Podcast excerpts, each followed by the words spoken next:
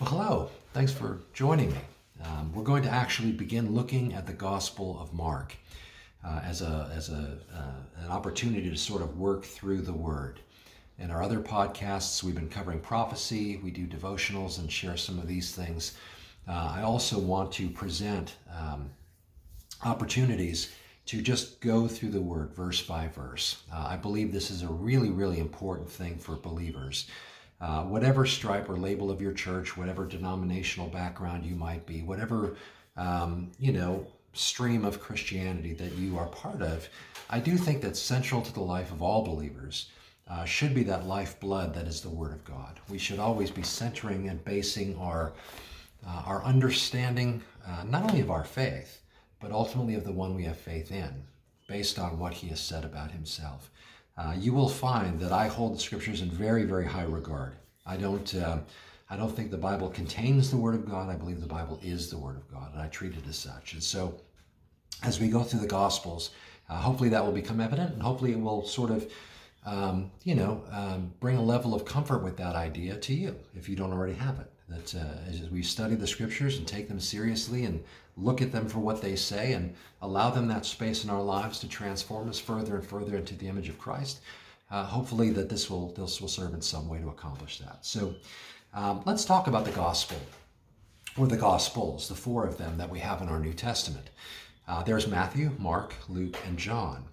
And uh, each of them is written by a different author and with a different perspective and uh, to varying audiences. Of course, the Gospels are for everybody to read, but the initial writing of it, uh, in some cases, had a specific focus on who they were writing for. And so, uh, Matthew, for example, uh, very clearly, when you read the Gospel of Matthew, it becomes obvious that he, uh, Matthew's intention is to present Jesus as the promised king of Israel. And so uh, Matthew, very early on, begins by uh, sort of laying out the pedigree for Jesus, showing that he is, in fact, an heir to the throne of David, and he is also a descendant of Abraham. These are very important things from a Jewish perspective. And if you were going to present someone as Messiah, those points would have to be made. They'd have to be demonstrated. So Matthew shows that Jesus comes from the line of, uh, from the descendants of Abraham, ultimately through the kingly line of David, and so he has a claim to the throne that Matthew is presenting him as having. And so, um, so that gospel is written really primarily to the Jews. It's very heavily influenced by a lot of Old Testament quotes and such. And Matthew himself, uh, whose name is also Levi, one of Jesus' followers, uh, Matthew or Levi. Matthew uh, was not a priest, but he was of the tribe of Levi, apparently so, and, and so he would have a, a strong knowledge of the Old Testament, and, and, and likely um, uh, that seems to come through, I should say, during his gospel. Now, Matthew was a tax collector, and that's a whole other thing. If we go through the Gospel of Matthew at some point, we'll talk about him and his person, uh, uh, sort of his background and stuff like that. But, but Matthew's Gospel is written primarily to a Jewish audience. It's for everybody, but ultimately it was written uh, specifically um, to demonstrate to Israel that their king had come. Um, Luke's gospel is written to someone named Theophilus.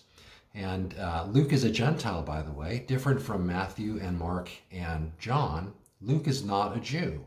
Luke is actually a Gentile, and uh, he's the only Gentile writer of the New Testament. Uh, Luke wrote the book of Luke and the book of Acts, and it's actually toward the end of Colossians that Paul mentions Luke as one of his helpers, but he sort of uh, in, in terms of explaining those who were with him who were of the Jewish uh, background, he sort of separates Luke among those who was not. And so we know that Luke was a Gentile.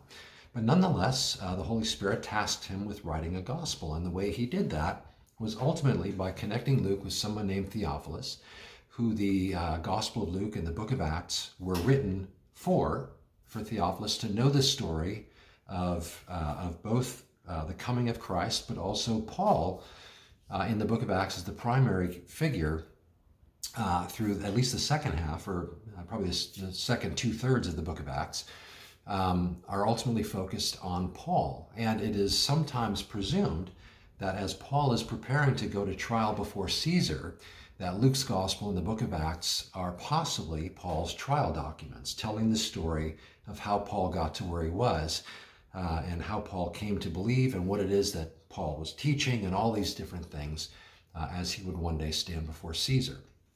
And so Luke's audience essentially is Theophilus. However, of course, that gospel is written for anybody to, to read.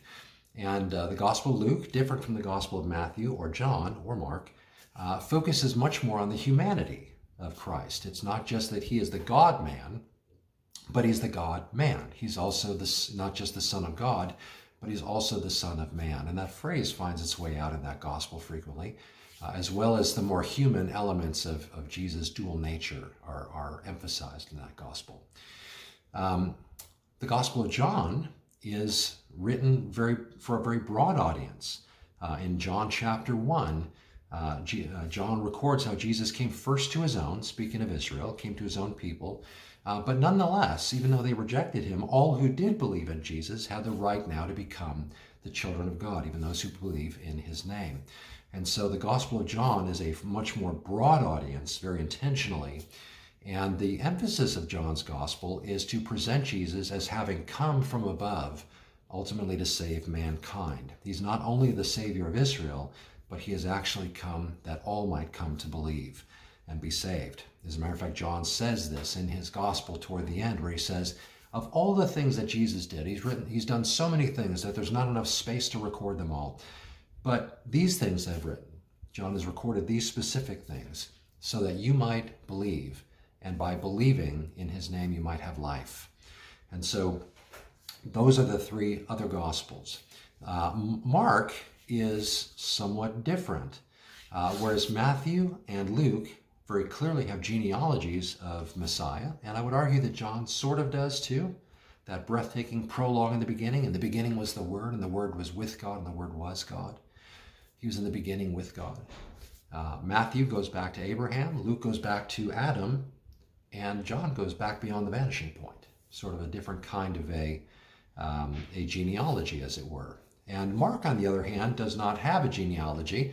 Uh, instead, he tends to share the story of Christ from the perspective of Christ as the servant and the suffering servant. And nobody cares about the genealogy of a servant, so he doesn't include that. He just simply gets right down to it and, and begins by explaining that this is the story, the gospel of Jesus Christ, talks about the messenger that foretold his coming, and then goes right into the story of Jesus beginning his ministry and going on. So, with these different uh, ideas in mind, I'm going to go ahead and dive in. Uh, Mark is uh, uh, the second gospel in your New Testament. The three gospels, just one more little point on this. The first three gospels are what are called synoptic gospels, and they are called that because predominantly they share a lot of the same material uh, from different perspectives with different goals in mind in some senses but a lot of the same content is, is existing in all three of those Gospels, whereas John's is unique. It doesn't have much of any of the same stuff in, in, in his Gospel and has a lot of things that are very unique to uh, just his own Gospel. So that being said, uh, we read the Gospel of Mark. It's, it's, it's going to move along at a relatively brisk pace, and um, let's just have at it. So here we go. Mark's Gospel, chapter 1, verse 1 the beginning of the gospel of Jesus Christ, the Son of God. Well, the beginning of the gospel, the beginning of the story of the good news. The word gospel means good news. And the story of Jesus is exactly that. It is good news. Now, of course, the gospel narrative will unfold as we go, but let me give you a spoiler alert and explain what, or a spoiler and tell you what the gospel is. What is good news? What is the good news of the gospel? Why is the gospel good news? Well, the gospel is simply this. Uh, as Paul would say in 1 Corinthians 15, that Jesus came into the world and died for our sins according to the scriptures, and that he was buried and he rose again the third day according to the scriptures. Now, let me tie that in concert to what is probably the most well known Bible verse ever, if you've ever been to a football game and someone kicked a field goal, you probably saw John 3.16 get raised up beyond the goalposts. And, uh, and that verse is extremely well known, probably the most well known passage in all of Scripture. For God so loved the world that he gave his only begotten Son, that if you believe in him, you'd not perish, but have everlasting life. Well, that's the gospel message, right? That the Son of God has come into the world, Jesus, God in the flesh, come into the world having uh, to die for our sins, that if we would believe in him, we would not perish or be punished or be separated from God because of our sin, but rather instead have everlasting life. That is good news in many facets. First of all, it tells us that God loves us. He's not against us, He's actually wanting to save us. That's good news. Of course, the bad news is we can't save ourselves, right? We are doomed because of our sin. Paul would spend a great deal of time talking about this idea throughout many of his epistles, where he would describe our deadness in sin, our lostness in sin, the fact that the law itself or our, our trying to be a good person never adds up to enough to ultimately save us from our sins. And so the good news is that Jesus has come, and where we have no capacity to accomplish our salvation, he comes and fully accomplishes it. His death on the cross is sufficient to, he being perfect and without any sin, steps into our place uh, and dies for our sins in our place.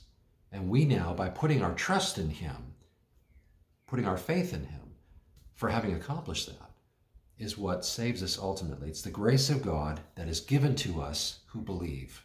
We are now saved by faith, and that because of God's gracious love and work for that. And so, the gospel, it's the beginning of the gospel of Jesus Christ. Mark is beginning to tell this story. And it's the gospel of Jesus Christ. Christ is not Jesus' last name. Jesus is his name, which means God, God with us. Jesus is a Greek version of, uh, of the name Joshua, essentially, which means God is salvation. And so Jesus' name essentially means God is salvation. In Luke's gospel, the angel Gabriel comes to Mary, and, and none of this is included uh, in this account of the gospel, but Luke goes back and tells the whole story about how uh, Gabriel the angel comes to Mary and lets her know that uh, she is going to uh, be overcome with the Holy Spirit, and she will conceive and give birth to a son, and they shall call his name Emmanuel, meaning God with us. And so Jesus means God is salvation. The name Emmanuel ascribed to him speaks of uh, God being with us. And the word Christ means anointed one or the one that God chose or anointed or set apart for this work. He is, uh, he is God's chosen anointed one to accomplish and fulfill the work that God ultimately set out to do in, in saving mankind. And so the gospel of Jesus Christ, the Son of God. And so Mark here right away equates Jesus with deity, the Son of God. Now, we need to just take a moment here. I've spoken of this in, in, in, other podcasts, but the concept of the Trinity is at the center of the Christian faith. The nature of God, as He has revealed Himself to us in Scripture, is that of a being, single being, one God, who is somehow yet eternally existent in three persons Father, Son, or as He was known prior to the incarnation as the eternal Word and the Holy Spirit. Now, anybody who says they understand how that can physically be does not really. No one does. Uh, the idea of this unity of Father, Son, and Spirit not being three distinct gods, but being one God eternally existent in those three distinct persons, one being, yet somehow three distinct persons within that one being. That is not something that I could possibly begin to understand, much less explain. However, what's important for us to remember is that the scriptures very clearly make this case. This is not something that came about 300 years later at some council. This is something that scripture has demonstrated from cover to cover. Councils later tried to understand it and codify it in, in terms of, of, of uh, a foundation of church belief. But the concept that is laid out that we now refer to as the Trinity is not something that is foreign to Scripture. It's something that pervades all of Scripture. And so um, um, when we talk about the Son of God, we're not talking about somebody who is less than divine, and we're also not talking about another God. For example, um, and I, I uh, with respect to those who are part of uh, uh, the Watchtower, the Jehovah's Witness faith, um, in John 1 1, G- John records how in the beginning was the Word, and the Word was with God, and the Word was God. Okay, so John is even trying to sort of convey this truth uh, in words that we can sort of understand, but yet it is clearly something beyond our understanding ultimately. Uh, the Watchtower I was referring to a moment ago in their uh, purported explanation of this and trying to define who Jesus was, in some of their um, in some of their uh, modern uh, translations of the New Testament, theirs would read, "In the beginning was the Word, and the Word was with God, and the Word was a God." putting a definite article in there that the Greek does not have. And they would claim that's to bring clarity. But I would have to say that it actually diminishes Jesus from who he actually is and presents a different Jesus. Uh, the Jesus of Scripture is very God of very God in the same way that the Father is and in the same way that the Holy Spirit is. We don't understand how this can be, and we should never try to sort of trot in and give explanations of things that are beyond our understanding, but we should just simply know that if that's how God has chosen to reveal himself to us, then that's who he is. And if we don't get it, that's not the point. The point is, this is what God has said. So, Jesus Christ, the Son of God. Now he goes on and uh, says, Behold, I send my messenger before your face. Or I'm sorry, uh, yeah, as it's written in the prophets, verse 2 Behold, I send my messenger before your face, who will prepare your way before you. The voice of one crying in the wilderness, Prepare the way of the Lord, and make his paths straight. And John came baptizing in the wilderness, and preaching a baptism of repentance for the remission of sins. So we are introduced first to the fact that this is the story, the good news, the gospel of Jesus Christ. And one of the first people we're introduced to in that narrative is a man named John the Baptist. Now, in Luke's gospel, we find out that John is actually related to Jesus in some sense. He's a cousin of some kind, as Mary is related to John's mother, Elizabeth. Uh, Elizabeth and Zacharias uh, were older, but God had promised to ultimately fulfill a promise through them by bringing this messenger into the world who would proclaim the coming of Christ, and that was John the Baptist. And so Jesus and John, uh, who the Bible never says they grew up side by side or anything like that, but they were related. And uh, as a matter of fact, it was uh, Mary's arrival at Elizabeth's house that caused Elizabeth, who was uh, already pregnant, um, for this baby to leap in her womb at the arrival of the Messiah and Messiah's earthly mother. And so, um, so John the Baptist is what is known as the forerunner. Now, the idea of the forerunner actually brings us back to the book of Malachi in the Old Testament. Um, this is the primary place where we see uh, this prophecy of this one who would come and be a forerunner of the Messiah. And it's actually in uh, Malachi chapter 3, where, um, uh, and, and this is what uh, Mark is actually quoting, is Malachi chapter 3. It's your last book of the Old Testament. And uh, by the way, I'm going, I'm, I'm speaking like that. I'm kind of pointing out some of these things that to some of you might seem very basic. Um, but I don't want to presume that everybody who's watching this necessarily has this knowledge. So we will take our time to kind of uh, describe and point out and, and all that kind of thing on a more basic level in some cases too, because I just want to make sure that we don't presume uh, someone's knowledge base about these things. But Malachi, or that Italian prophet Malachi, as he's incorrectly called, um, in chapter 3 writes these words Behold, I send my messenger. Malachi, prophet of God, is recording these things. Behold, I send my messenger, and he will prepare the way before me. And the Lord whom you seek will suddenly come to his temple, even the messenger of the covenant in whom you delight. Behold, he is coming, says the Lord of hosts. And so there is a promise of this one coming who is declaring it is time to make straight the way of uh, this, this highway for the Lord ultimately to arrive on. Uh, and I will just kind of explain that and we'll wrap for today.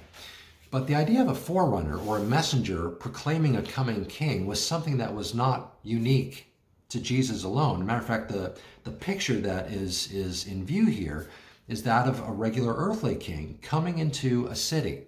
And as word came that the king was going to be coming, what they would do is make sure that the road that the king would come into town on was cleared away of debris, that any, you know, potholes, we'd call them today, any divots in the road would be smoothed over, so that when the king and his caravan came in, there wouldn't be any of this stumbling around. There'd be nothing obstructing him from coming. It was a great privilege and delight that the king would come to town, and so everything was done to clear the way so that the king would have unencumbered entrance into the city. Well, essentially, the forerunner of Messiah had the same job. And that's what John the Baptist was about the business of doing is that he would immediately be calling people to clear out anything in their hearts that would prohibit the Messiah from coming and having uh, easy entrance and access to that place. Uh, and that was the role of the forerunner. The, and it was, and he was prophesied that he would come to prepare people's hearts to receive the Messiah when he came. And so this was a fulfillment of prophecy, one of over 300 plus prophecies of Jesus' first coming.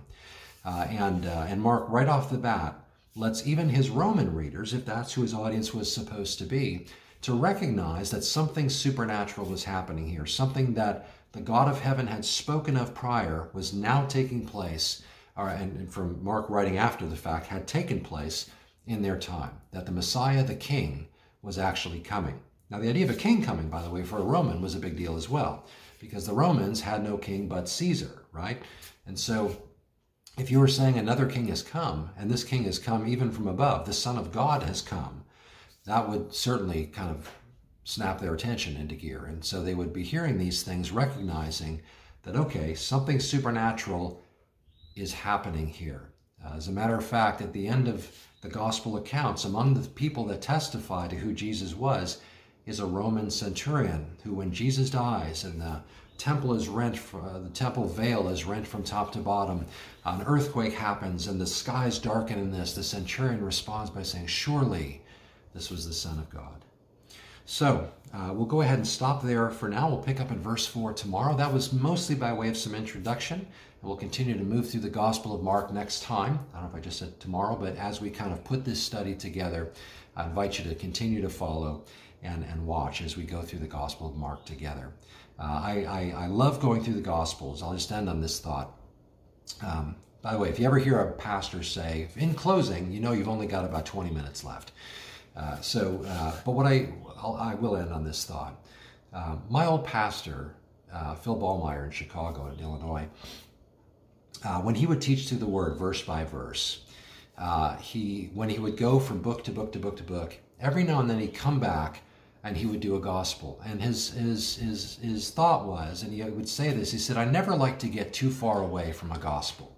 Well, I've always remembered that and kind of hung on to that idea. And so uh, that's the reason why I wanted to take some time and go through this Gospel of Mark here, sort of in short little podcasts that, uh, that will move along kind of briskly. Um, but they'll all be about 15 to 20 minutes. But we find ourselves in the gospel because we want to look at the person of Christ. Uh, for all the love of theology that we might have, for all the desire to look into the deep things and the hard questions and the and the things that get our brains moving and everything like that, all of those things ultimately, if they're going to truly accomplish their purpose, should lead us to the very person of Jesus Christ. Well, nothing does that more clearly than a walk through the Gospels. And so we're going to go ahead and look through Mark's Gospel in the coming days, as well as keeping up our other podcasts as well. But periodically, I'm going to add an additional study in the Gospel of Mark and make our way through it verse by verse.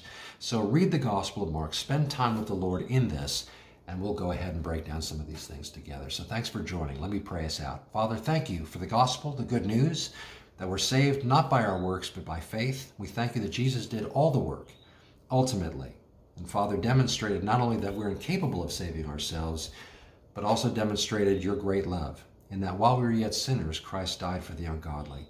So thank you for this. And we pray that as we spend time in your word, going through the pages of the gospel story, that Father, we would find our hearts reignited with a deep love and passion to know him, Jesus.